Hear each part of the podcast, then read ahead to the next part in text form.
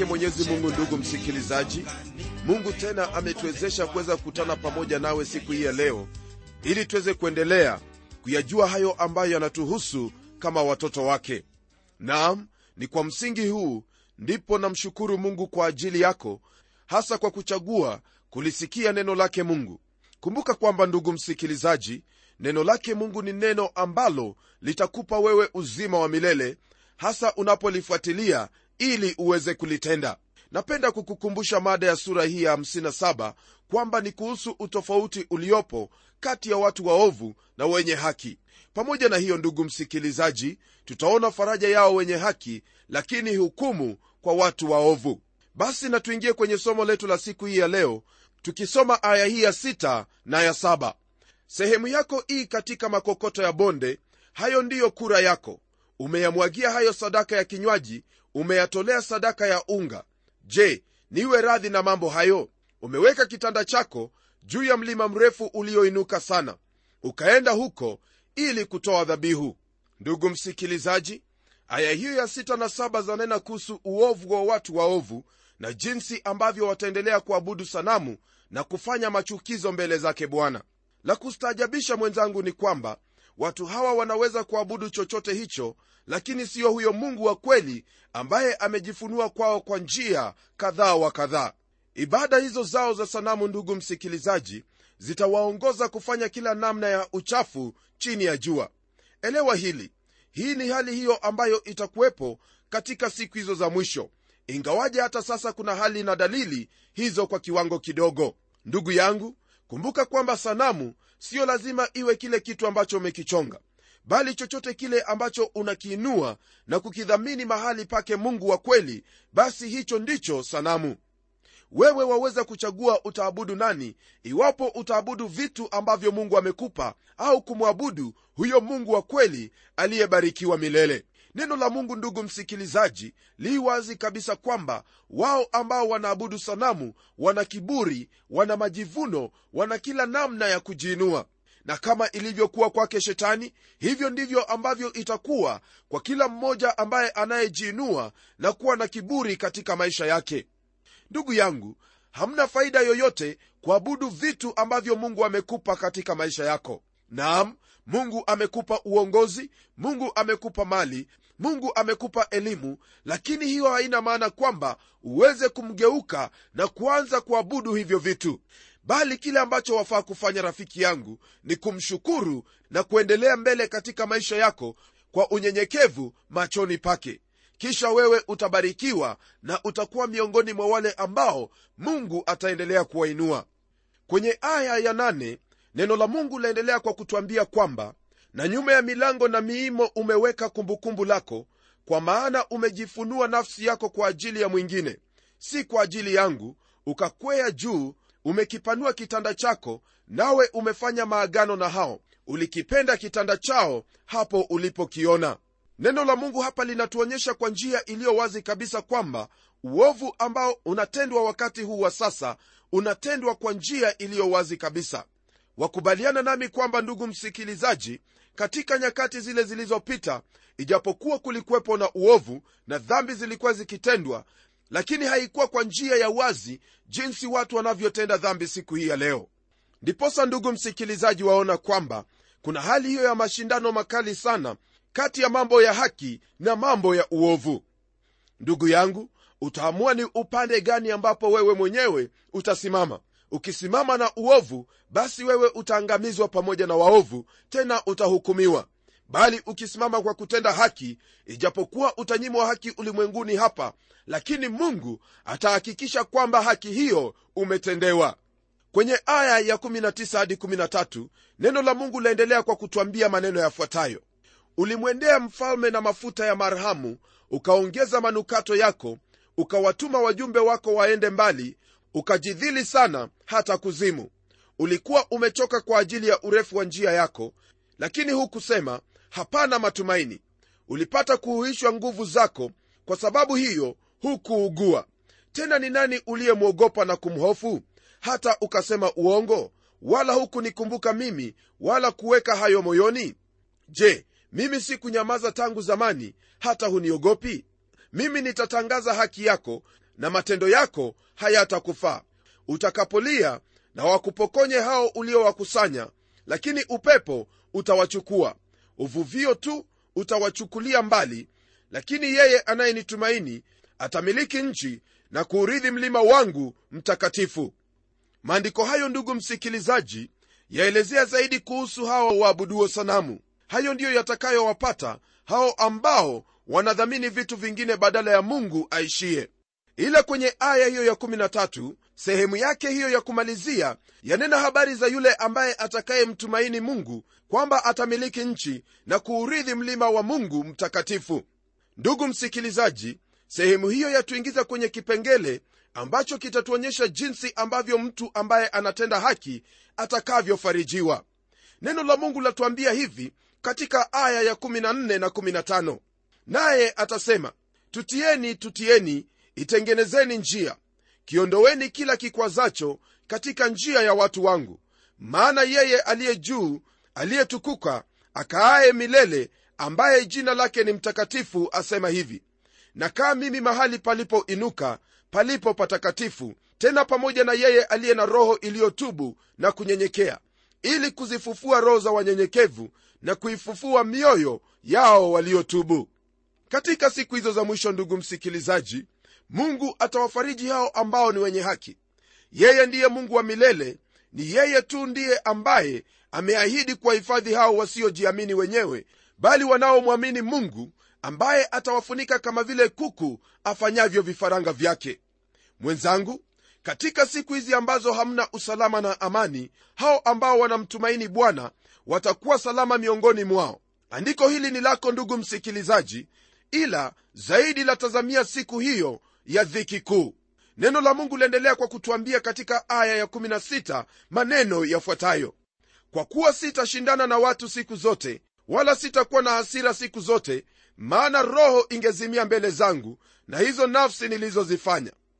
Yeye mungu ndugu yangu ndiye mungu wa milele na wala hatakuwa mwenye hasira siku zote kwa sababu ya uovu wa watu wake kwa kuwa huo uovu kuna hiyo siku ambayo utaondolewa kabisa hasa katika ufalme wake mungu ambao atauthibitisha kwa huyo mfalme mmoja ambaye ni yesu kristo. Ndugu msikilizaji hao ambao roho zao zitafufuliwa ni wale ambao roho zao ni zenye unyenyekevu na mioyo iliyotubu. Pamoja na hiyo hawa ndio ambao wataweza kukaa katika huo ufalme wa mungu na kukaa pamoja naye mungu. Jambo hili ndugu yangu ni jambo ambalo wewe pia waweza kuwa mshiriki unapotubu dhambi zako na kunyenyekea mbele zake mungu na kufuata njia zake.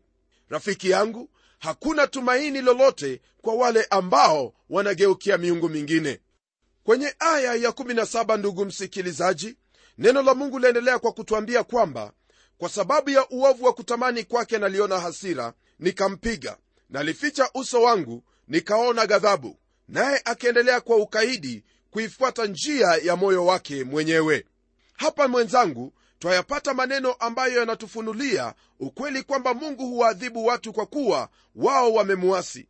Elewa kwamba siyo mapenzi yake mungu hata kidogo yeye kumwadhibu au kumhukumu mtu yeyote.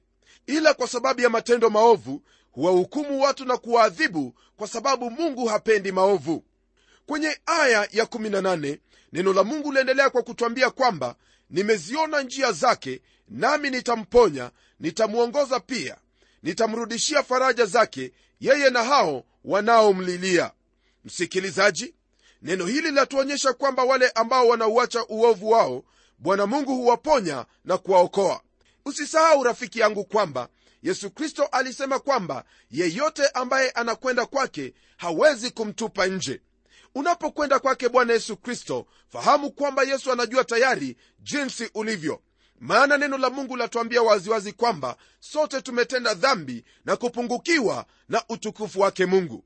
Na iwapo tumepungukiwa na utukufu wake mungu basi ina maana kwamba chochote tunachokitenda chochote tunachokiwaza hakina msingi mbele zake mungu maana yote ni maovu lakini namshukuru mungu ndugu yangu kwa kuwa mungu ameteneza njia ili wewe na mimi tupate kuokolewa.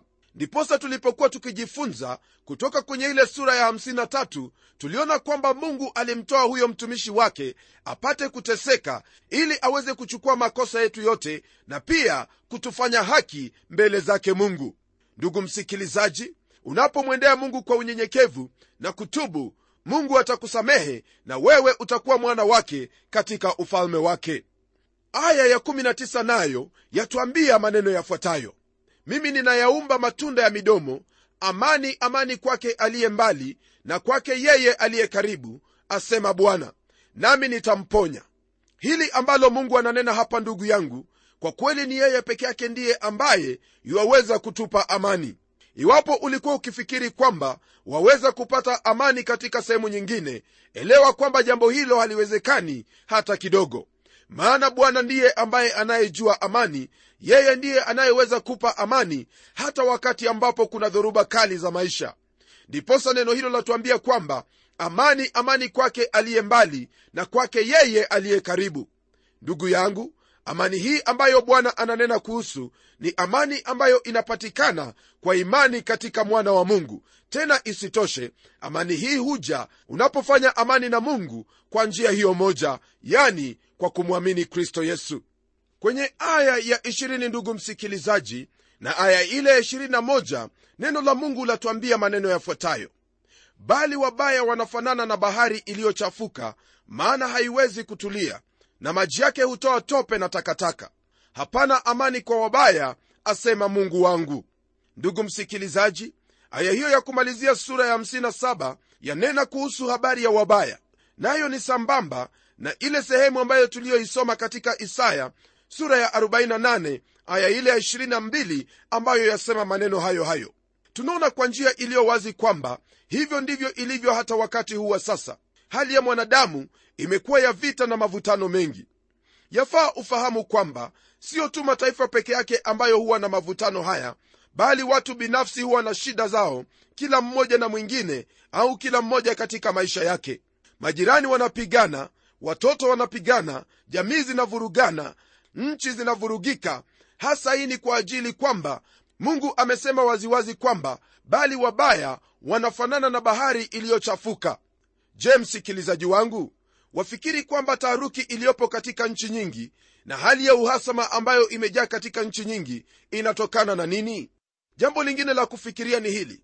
Kwa nini kuna talaka miongoni mwa watu ambao waliahidiana kukaa pamoja hadi mauti ya watenge? Kwa nini kuna hali ya michafuko ndani ya mioyo ya wanadamu? Sababu ni kwamba wale ambao ni wabaya wanafanana na bahari iliyochafuka maana haiwezi kutulia na maji yake hutoa tope na takataka tena tayari amekwisha sema kwamba hapana amani kwa wabaya. Amani haiji ndugu msikilizaji kwa sababu ya wewe mwenyewe.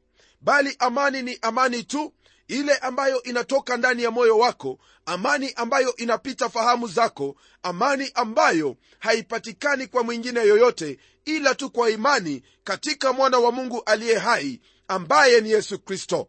Mungu asipokuwa ndani ya moyo wa mwanadamu hamna amani hata kidogo yeye peke yake ndiye ambaye anayeweza kuleta amani ndani ya moyo wa mwanadamu. Yote ambayo mwanadamu amejaribu kufanya ili kuleta amani tayari wewe mwenyewe wafahamu kwamba imekuwa kazi bure. Je rafiki yangu watarajia amani itoke wapi ndani ya mioyo ya watu ambao wanafanana na bahari iliyochafuka? Hamna hata kidogo wala haiwezekani. Msikilizaji wangu ikiwa ulimwengu kwa wakati huu wa sasa unaweza kuwa na amani bila mungu basi maneno haya yanaweza kuwa kinyume cha neno la mungu. Na tena yafanya biblia kuwa siyo neno la mungu hata kidogo. Lakini kinyume chake ndicho ambacho kimetendeka. Yani hamna amani na wale ambao ni waovu. Sikia huenda unasema kwamba mimi siyo mbaya kwa sababu sifanyi hili na sifanyi lile bali napenda kukwambia kwamba neno la mungu linaponena habari za wabaya hazineni habari za yule ambaye ni mbaya kwa sababu ya matendo bali linanena habari za yule ambaye amechukua vitu vingine na kuviweka mahali pake mungu. Unapochukua sanamu ya namna yoyote na kuiweka mahali pake mungu msikilizaji wewe unakuwa ni mbaya na niposa hauwezi ukapata amani katika maisha yako. Rafiki yangu amani hii ipo kwa ajili yako hasa unapomgeukia mungu na kuenenda katika maadili yake na kuyatii maandiko na kufanya jinsi ambavyo anavyokuhitaji. Hapo ndugu msikilizaji wewe mwenyewe utaamua unataka nini katika maisha yako. Je unataka amani au unataka kuendelea kukaa kama bahari iliyochafuka? Naamini kwamba hauwezi ukataka kukaa kama bahari iliyochafuka. Tazama mungu anakupa amani katika ulimwengu huu ambao hauna amani mungu anataka wewe ukae kwa amani na kuishi kwa njia hiyo ambayo inampendeza. Msikilizaji hapo ndipo ambapo twamalizia sura hiyo ya 57 na hebu sasa tuweze kuingia kwenye sura ya 58 jambo ambalo tutalizingatia kwenye sura hii ya 58 lahusu aliyo ya kuwa na dini ya kijuujuu na njia zile za uovu ambazo huwa katika moyo wa mwanadamu ambazo huchelewesha neema na utukufu wake mungu. Sura hii ndugu msikilizaji ndiyo ambayo yatufikisha kwenye sehemu ya mwisho ya unabii huu wa isaya. Sehemu hii ndiyo ambayo ina maneno yanayohusu utukufu wa yehova ambao unakuja kupitia kwa mtumishi wake ambaye anateseka. Maneno haya ndiyo yanatuelekeza kwenye ule utukufu ambao tutaupata katika ufalme wake mungu. Msikilizaji ni kweli kwamba mambo ya kijuujuu ya kidini na zile njia za uovu za mwanadamu huchelewesha neema yake mungu mambo ambayo hudhuru sana kusudi lake kristo. Mara nyingi twawaona hawa ambao wanadai kuwa wanadini katika maisha yao au wanamfuata mungu kabisa wanaishi maisha ya unafiki na ukafiri kabisa. Wanaweza kuwa ni washirika wa kanisa lakini wao ni watu wasio waaminifu hata kidogo katika mambo wanayoyatenda. Ijapokuwa wanadai kwamba wao ni watu wa mungu na tena wenye maana sana mambo kama haya rafiki yangu ndiyo huzuia neema yake mungu na utukufu wake mungu kuonekana. Ndugu msikilizaji kwa hili paulo mtume alimwandikia timotheo akimwambia kwamba wao wana mfano wa utaua lakini wanakana nguvu zake. Kama hao timotheo aliagizwa kujiepusha nao. Sababu ya utukufu wa mungu kuzuiliwa ni kwa kuwa watu wanaodai wana ushirika na mungu wao ni wanafiki tu. Wanakataa maadili yake mungu na kufuata mambo yao wenyewe.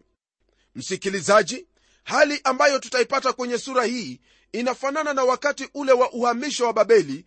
Mambo hayo yanayotuonyesha kwamba uhamisho huo haukuwaponya kamwe. Jambo hili ni jambo lile ambalo linapatikana katika kitabu cha malaki sura ya tatu aya ya 13 hadi 14 nayo yasema hivi maneno yenu yamekuwa magumu juu yangu asema bwana lakini ninyi mwasema tumesema maneno juu yako kwa namna gani?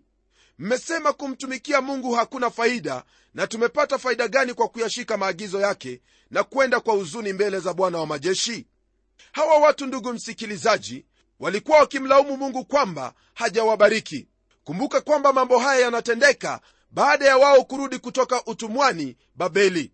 Lakini pamoja na mambo haya yote ya lawama hizo wao walikuwa na mambo ya kidini sana na roho zao zilikuwa mbali na mungu uovu ulikuwa umejaa ndani ya mioyo yao.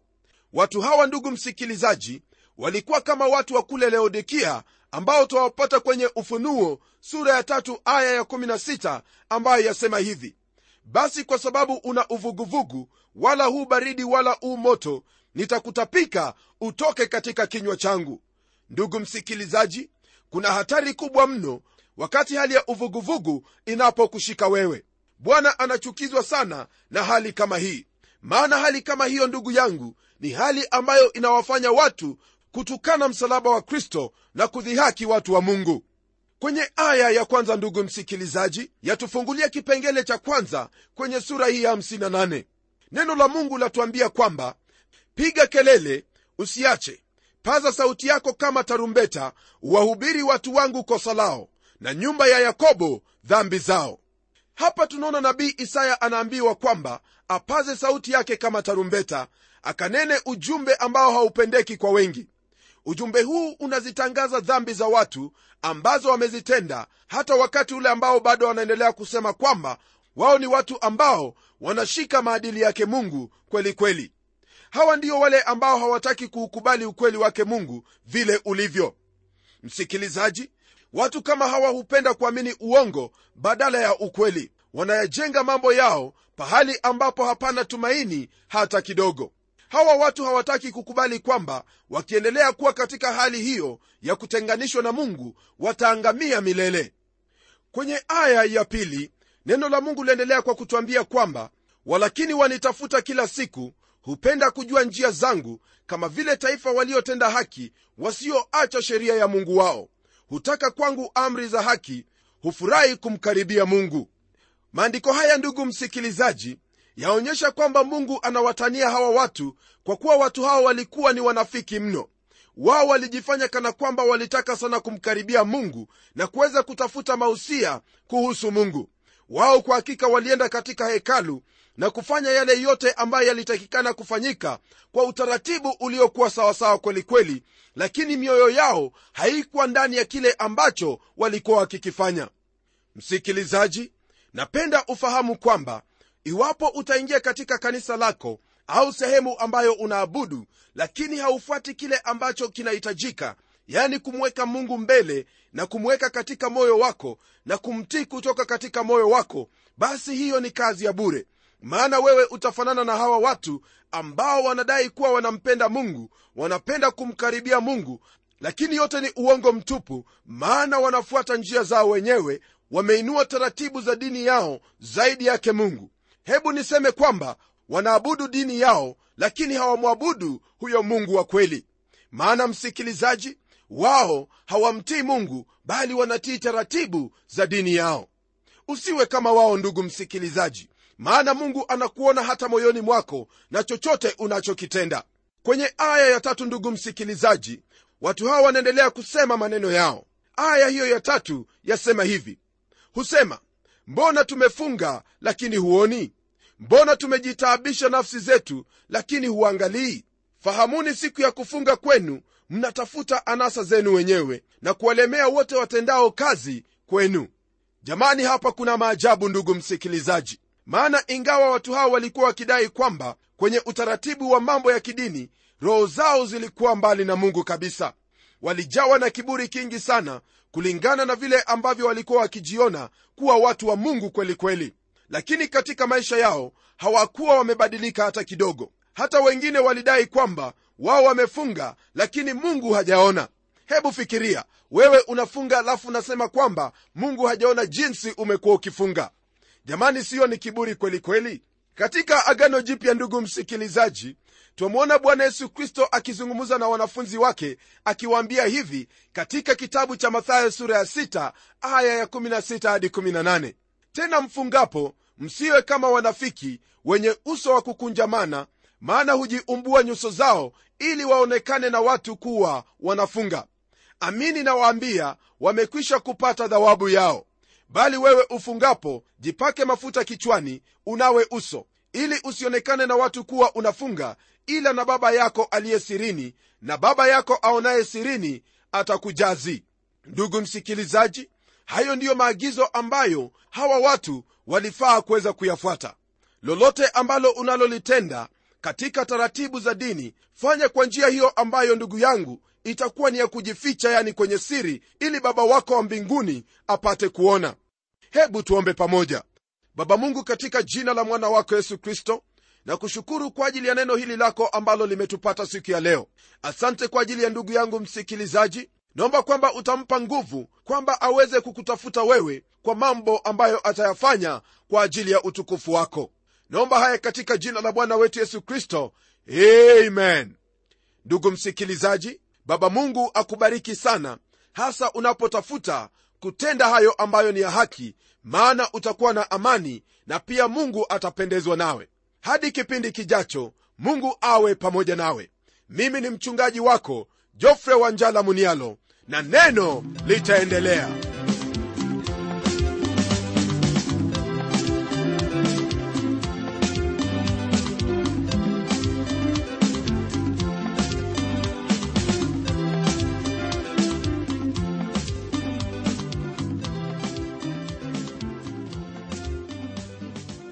ningependa kukutangazia ya kwamba mafunzo ya kipindi hiki cha neno yamerekodiwa kwenye kanda ambayo unaweza kuinunua kwa bei nafuu sana.